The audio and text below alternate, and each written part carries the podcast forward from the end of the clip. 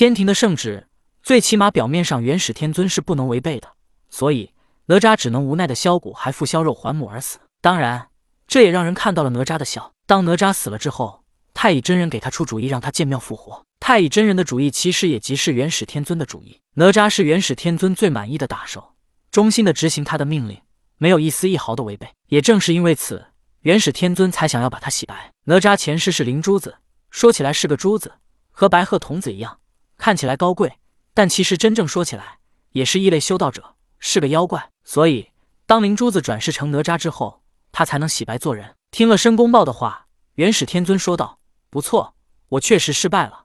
龙族对天庭很忠心，那么你为什么还要让哪吒建庙来获得香火复活呢？为什么不直接给他莲花化身？”申公豹疑惑道：“当然，元始天尊肯定不会直接告诉申公豹，哪吒建庙复活，他就是一个人造神，他不用受打神鞭的控制，而且一样拥有莲花化身不惧灵魂类法宝或者法术攻击的能力。只可惜这一次建庙复活，因为李靖打碎了哪吒金身。”火烧哪吒庙而失败了。李靖当时还是渡恶真人的弟子，而渡恶真人跟石矶关系又很好。还有李靖之所以能下山享受人间富贵，也是因为石矶在渡恶真人面前说了好话。结合这么多的关系，元始天尊不得不怀疑，打碎哪吒金身，火烧哪吒庙，极有可能是渡恶真人的安排。元始天尊自然不会告诉申公豹他真实的想法，反而说道：“哪吒建庙复活，他永远为人，可莲花化身而复活，终究会成为异类。”呵呵。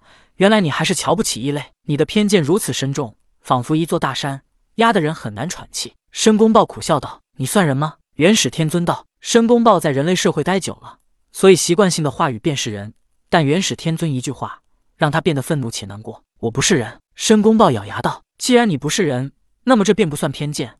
我的偏见只针对于人。”元始天尊道：“你走吧。”申公豹说道：“不成神，终是异类。成神被算计也好，被屠杀也罢。”你总能在你在的时候护你身边人周全。塞了北海眼，你将再无翻身之日。元始天尊说道。申公豹闭目思索，他之所以这么容易和截教弟子打成一片，这么容易邀请截教弟子下山，只是因为他们和他都一样，他们不是人。所以在人类和仙人的压迫下，异类修道者之间，他们天生有一种亲近感。当然，这种亲近感不包括猫和老鼠这种天生就带有敌对的基因。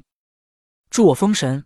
那么你的要求是什么？申公豹张开眼之后，眼中金光闪闪，他似乎已经恢复到与姜子牙作对时的那种激情澎湃。镇压北海，掌控东海。元始天尊道。此时，申公豹才明白元始天尊为何会突然跟他说起哪吒转世的事情。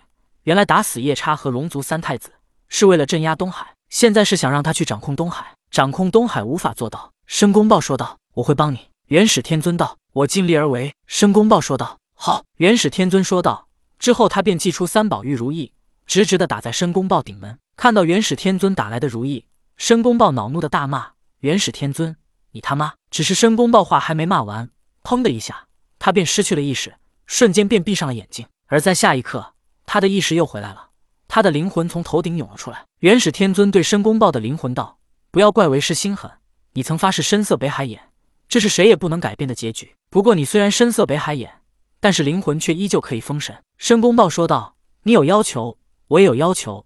在我深色北海眼的时间内，我要保北海异类修道者平安。”申公豹当初发誓深色北海眼，正是因为他知道北海充斥着大量的异类修道者。自从轩辕皇帝大战蚩尤，蚩尤在北海兵败被杀之后，大量的异类修道者被赶到了北海，包括截教大本营碧游宫也在北海。只不过现在截教覆灭，碧游宫人去楼空罢了。正是因为异类修道者跟随蚩尤大战被赶到了北海。这才导致截教借着地利而趁势崛起，收拢了大批异类修道者，达到了万仙来朝的地步。也只有在北海，申公豹才不会被排斥。如果他发誓深色东海或者南海眼，那么他的日子肯定不好过。所以在北海，申公豹才是最安全的，他的威望也是最高的。镇压北海，他的确能轻松做到。我只能保证我自己，而只要你遵从我的命令，你在一天，我就放过他们一天。元始天尊道。之后，他一挥手，一股狂风袭向了申公豹的灵魂。狂风过后，申公豹的灵魂向着封神台而去。百剑用百灵幡引气魂安于台内。